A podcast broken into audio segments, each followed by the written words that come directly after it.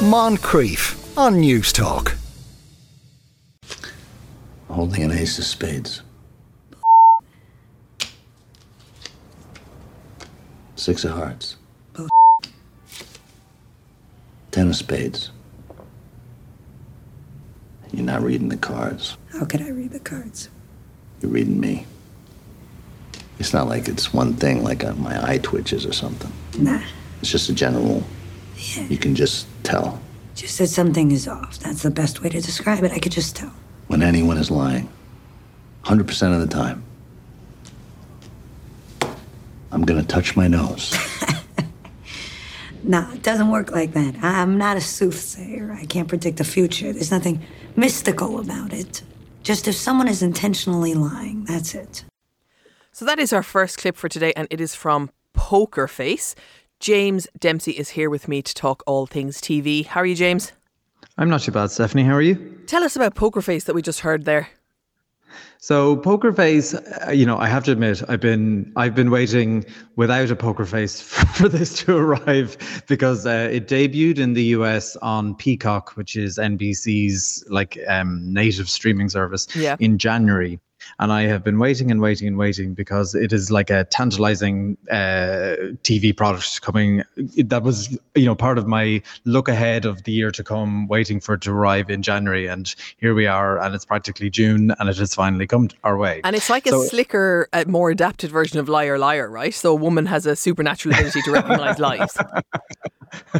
uh, yeah, yeah. I think you're slightly misremembering Liar Liar, but it's been a while since I saw it too. But yeah, so basically, um, i i- it's a version of it's a Who Done It, right? And it comes from Rian Johnson, and everyone, uh, well, people, many people will know him as the very, very uh, successful writer of perhaps the most enjoyable Who Done It of the last uh, five years, which was Knives Out, and it's slightly uh, more overblown sequel, uh, Glass Onion, which I did enjoy, but is not as tautly made as Knives Out, right? So when the Knives Out success happened and it became less of a who done it and more of a how done it, uh, NBC approached him and he had this idea for creating a show specifically with Natasha Lyonne, who people will know from many things, most recently Russian Doll on Netflix, which is a fantastic show, and um, also Orange is the New Black there as well. And he he always had her in mind for this role. He crafted the entire show around her. And she plays Charlie Cale. And as you said, she has a somewhat supernatural ability, right? She knows whenever someone is lying to her. She doesn't know what the truth is. She just knows that uh, and calls it out as uh, things I had to beep out there in the clip, right? So she she knows whenever she's speaking to someone who's lying. And in the very first episode, we find her in a casino in uh, Nevada where she uh, is not putting this skill to actual use as uh, be- because she got found out fairly quick, and instead she works as a cocktail waitress and. Her new boss uh, pulls her into a deal which quickly goes south, and in the end, she ends up going on the run. And while on the run, she basically encounters every single week in the 10 episodes that there are someone, you know, it's a bit like Midsomer Murders, right? Right, like someone in every everywhere she goes. Yeah, everywhere she goes, death seems to follow. And what's kind of novel about the show uh, for me, as someone who never saw episodes of Columbo, even though uh, I, of course, know what it is, uh, in that show, I believe they started by showing who the murderer was. And Columbo was then, uh, the whole point of the show was kind of uh, the sleight of hand and him figuring out how they, you know, how they did it and asking that one last question and wearing uh, his trench coat so well. Here, she has, she sports a pair of sunglasses. And what's quite interesting about every episode is often, uh, you know, N- uh, Natasha Lyonne doesn't appear until at least a third, if not even sometimes a halfway through the episode. So the first kind of 15, 20 minutes is all the setup. You don't, you're never even quite sure who the victim is going to be because Rian Johnson is known for his twists and turns. So there's a lot of setup uh, that doesn't pay off, but does pay off in the long run.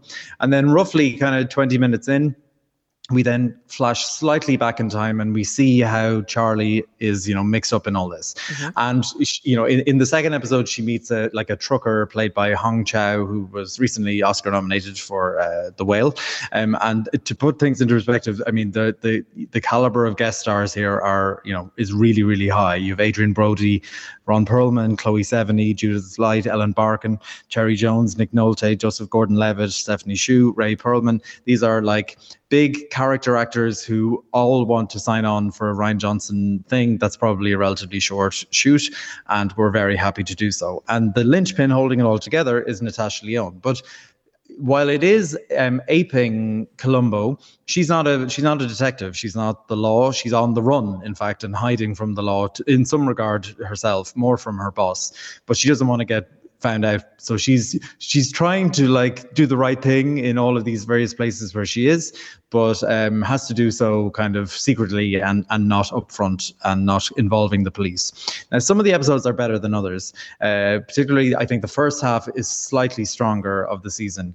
But all in, I absolutely adored it. I just loved, like, I loved the style of the show. I loved the twists. The mysteries are interesting and novel. Uh, seeing how she figures it out, how they exploit even this, uh, you know, this, you know, quote unquote supernaturalism that she has, right? Like, it's very interesting to a lot of the characters.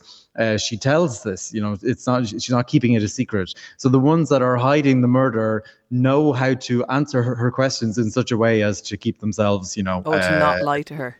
Yes, so it, it plays very well with the format in general, and like you know, Natasha Lyonne is just such an interesting and compelling figure. Like I was reading about her history, and like she's a recovering heroin addict. She had to have open heart surgery, I think, in 2006, uh, as an outcome of uh, years of addiction, and had been in huge troubles with the law in the early 2000s. And since Orange is the New Black in particular, um, she you know she's turned her whole career around. She's extremely successful. She's been nominated for numerous Emmys and never won, and this will undoubtedly put her back into that kind of awards contention. Um, you know, mentions whenever they do come around again. So all in, it was worth the wait, basically.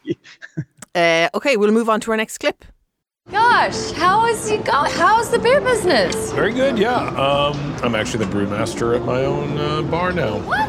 Congratulations. Thank you. Yeah. Very cool. Uh, I'm actually we're having a party at the bar this weekend. Okay. Yeah. If, uh, if you're around, uh, if you're around this weekend, uh, stop by the bar. Oh, I'd love to. yeah, to. I'll send you the details. Um, are you still uh, lawyering? Charlie just made partner, and I I help him out. Oh wow. So uh, you work at the firm with Charlie still? We've been doing a lot of work. It's been great. You and Charlie are currently employed at the same law firm. I'm not on salary, but that's society for you. I do not work currently. I see. You are unemployed currently. Um, you still got that uh, family of yours? Yeah. You want to see a photo? Yeah. Wow, there they are. Cool. Wow. Look healthy. Okay, so that was from Platonic. Uh, new episodes every Wednesday on Apple TV Plus. I haven't seen it. This is the first I've heard of it. Tell me what you know. So this is uh, not worth the wait, right? Okay. I would say it's fine. It's not bad, right? So it comes from two creators, Francesca Delbanco. She made a relatively short-lived sitcom on Netflix called Friends from College, which uh, never appealed to me when I watched it. And certainly, if you went through the archives, I, I wouldn't I would have not given it a good review back in the day. And her husband Nicholas Stoller, who's a director, he's made kind of he you know he made a name for himself with these very 2000s rom-coms like forgetting sarah, sarah marshall the five-year engagement uh, bad neighbors better known as neighbors in the us um, which starred rose byrne and seth rogen who here reunite so they play this pair of platonic friends what we heard in the clip there is actually their kind of reconciliation after a five-year break in their friendship uh, for reasons i won't go into because they might count as a spoiler and it's all about their platonic relationship with uh, with each other. They've come back to each other after this five year break, and uh, Rose Byrne's Sylvia, she's she was she, she actually is playing Australian because she is Australian herself. She's Australian in the show as well. She's living uh, in California with her, you know, young children. Her husband is a successful lawyer. She was a lawyer, and now it's this sort of uh, put upon housewife kind of feeling um, feeling let down by the fact that her career didn't flourish in the may, in the way perhaps she wanted to, but also loving her children, etc.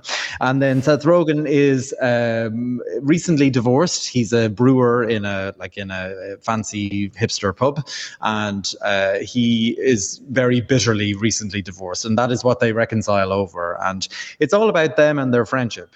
Now, the pair of them starred together in you know in Neighbours or better known on this side of the Atlantic as Bad Neighbors One and Bad Neighbors Two with Zac Efron, and uh, they had real charm, like they had real chemistry, uh, and they were very very funny. And Rose Byrne is actually such an interesting actress because she debuted, um, you know, in the year 2000 and won the Volpi Cup, which is like the best actress award at the Venice Film Festival, which is obviously one of the most prestigious film festivals out there. And then instead of going down that really dramatic route, which she obviously could have, instead she went into comedy and horror actually they're the two genres that really she's had the most success in and here she definitely like you know seth rogen is arguably the more famous comedian of the of the pairing but she has top billing really. I, I probably alphabetically but abs- absolutely is well able to hold her own uh, right up against him. She is really funny and there are times in this where it, it the humor is i mean pitch black. Like there's a moment in i think the second episode where she's going to view a new house that she's interested in buying, and it's a former like uh, a former retirement home for older persons. And there's just this very throwaway line that it's now on sale after COVID, which is incredibly bleak. Oh, wow. But uh, the whole thing is is not as funny as I wanted it to be. And it's not the pairing of the two of them. It works absolutely at its best when it, you know, just pits Rose against Seth. And they are charming and funny and they're, I'm assuming, ad libbing a lot of their stuff. It's all the rest of it that didn't work for me. Like her family comedy stuff, like with the with her kids, I found a bit trite and silly. His buddy comedy stuff with the with the other men in the pub he works in, I found a bit silly and pointless. I just wanted more of them, mm-hmm. basically. Mm-hmm. Okay. So is it worth getting an Apple TV Plus subscription just to watch this? Um, no, but there are a few other gems on Apple TV Plus. If you haven't, if you haven't done it yet, I would really, yes. really recommend you seek out Severance. If you haven't seen that, that's probably the the, the gem in the crown. Okay, well, we don't have a clip of that, but we do have a clip of this. when I went to college, I never went to one party, not one. I had a couple friends, and um, we used to hang out and feed the squirrels during the day. That's your college experience? This is horrible. This is, this is the worst story ever. I lost my appetite. I know. Thanks. I was not very scholastic, to say the least. I had a point eight nine, grade point average. You didn't have a one point something? No, I didn't even one point. But at the very end of the first year, I had a 3.5. That's amazing. There you go. That's because we stole the exams. Ah, oh, okay. It was on the fourth floor, so there were some young mountain climbers. I hired them. So they climbed up the balconies, took the exams, brought them to my room. I mean, that is wild. That is wild. You should write um, a movie about this. No, it's just a normal day. Woo! And that was The Family Stallone, which is Paramount Plus, and new episodes are every Wednesday. So it's kind of a reality show following this actor Sylvester Stallone and his and his wife and daughters. Yeah, so uh, this is such an odd thing, right? like basically it's odd for two reasons. First and foremost, this is going for like, you know, keeping up with the Kardashians or Real Housewives of Beverly Hills or Selling Sunset. Um, and there is obviously a huge audience for that because there are a million versions of the Housewives. There's various versions of Selling Sunset. There are, uh, you There's know, only one Kardashian family. there's only one. I mean, uh, give it time, I guess, right? But the, there's a dynasty in the brewing there, right? But the whole point is there is obviously a huge audience for this kind of thing. Whether or not that audience that the Venn diagram of that audience aligns with Sylvester Stallone fans, I'm unconvinced, right? I can't and even summon a picture of Sylvester Stallone in my head. Like I don't know who he is. Oh, he's it. Oh my god. Okay. I know so his name, it. obviously, but yeah. I can't picture him.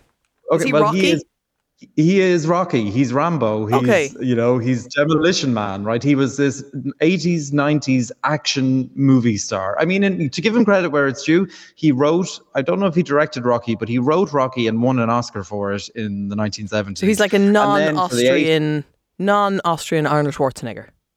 It basically, yes, right.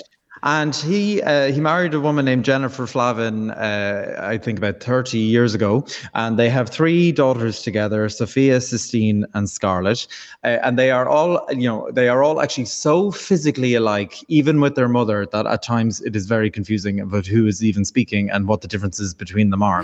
but this is a kind of like, a, this is a really short-lived, like 20 minute, uh, you know, show. And usually in these kind of reality family shows, they go around to different events, right? They like they need something to propel the drama, right? So in Housewives, they have parties. In Selling Sunset, they wear ridiculous clothes to sell houses in, and in this one.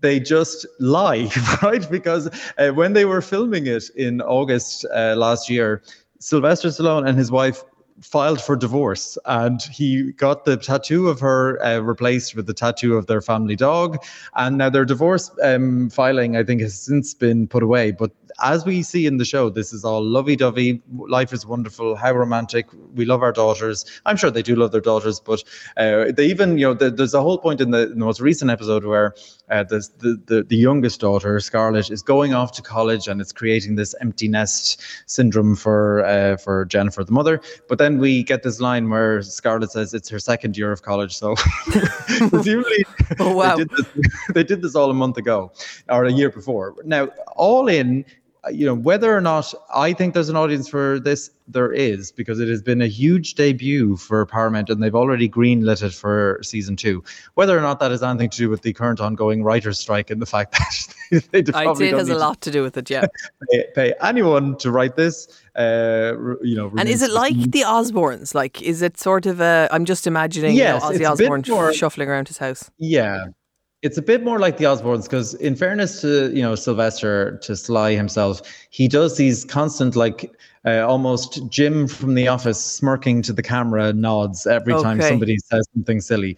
But they, it is, I mean, it is. Uh, uh, you know, in, in what is an already lightweight genre, it is even is, lighter. This is nothing, right? This is absolutely nothing it sounds like something I will enjoy. You know, I'm sort of I don't watch Selling Sunset, but I'm into sort of Below Deck, and you okay. know maybe I could get yeah. to know. Oh look, Sylvester I, am. Uh, you know, I went through a Housewives phase. I I actually like Selling Sunset because of its silliness, and I think the format works very well because in theory it is like Glengarry, Glen Sunset, right? They are okay. like ruthlessly, you know, trying to take each other down for business, etc., etc. Now they got rid of their biggest star in this season, so it, it is somewhat, you know, uh, fizzled out. But but I don't like shows like that that because they make it makes me feel like people are awful. You know, like whereas I hope that the Sylvester Stallone show or the Family Stallone will make me feel like oh, you know, people are people are trying their best. But God, Selling Sunset, they're just awful people. They, yeah, I mean, they're uh, well. I'm also convinced it's just the same house as well. That they yeah, just they just keep trying to sell. they just light differently, you know, because they all look absolutely identical. Um, but so as a, you know, there is an audience well, true, but there is an audience for this kind of show, and that audience likes angry rich people, you know, being horrible. And unfortunately, there's plenty of horrible. There's plenty of more where that came from. So just before we finish, we'll recap those shows. It's Poker Face, and you can stream all of season one on Sky Max and Now TV. Then we had Platonic, and they have new episodes every Wednesday on Apple TV Plus. And finally, we talked about The Family Stallone, which has new episodes every Wednesday on Paramount Plus. James Dempsey, thanks you, thank you so very much for taking us through that, and we will chat to you next week. Bye bye. Moncrieff, weekdays at 2 p.m. on Newstalk.